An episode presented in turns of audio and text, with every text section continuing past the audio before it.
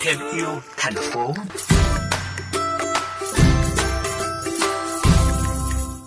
Các bạn thân mến, những tín hiệu tích cực từ cộng đồng khi quan tâm hơn tới vấn đề môi sinh là kết quả của nhiều cá nhân tổ chức trong xã hội thời gian qua. Một trong những ý tưởng truyền cảm hứng của Trung tâm hỗ trợ phát triển xanh Green Hub là ra mắt mỗi tuần một podcast sống xanh dành cho giới trẻ.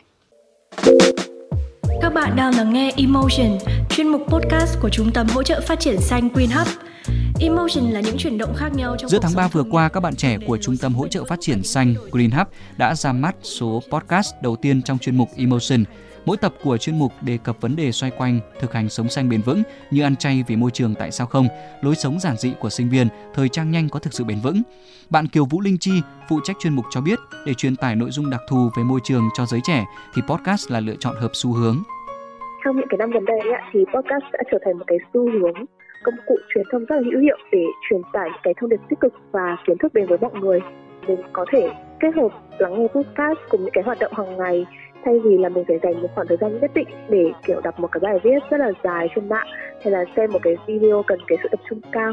đặc biệt đối với cái lĩnh vực về môi trường mà em đang làm ấy thì việc truyền tải qua câu chữ thì nó có vẻ khá là khô khan thế nên là khi mà mình nói ra mình có cái âm điệu có nhấn nhá kết hợp với những cái trải nghiệm cá nhân thì sẽ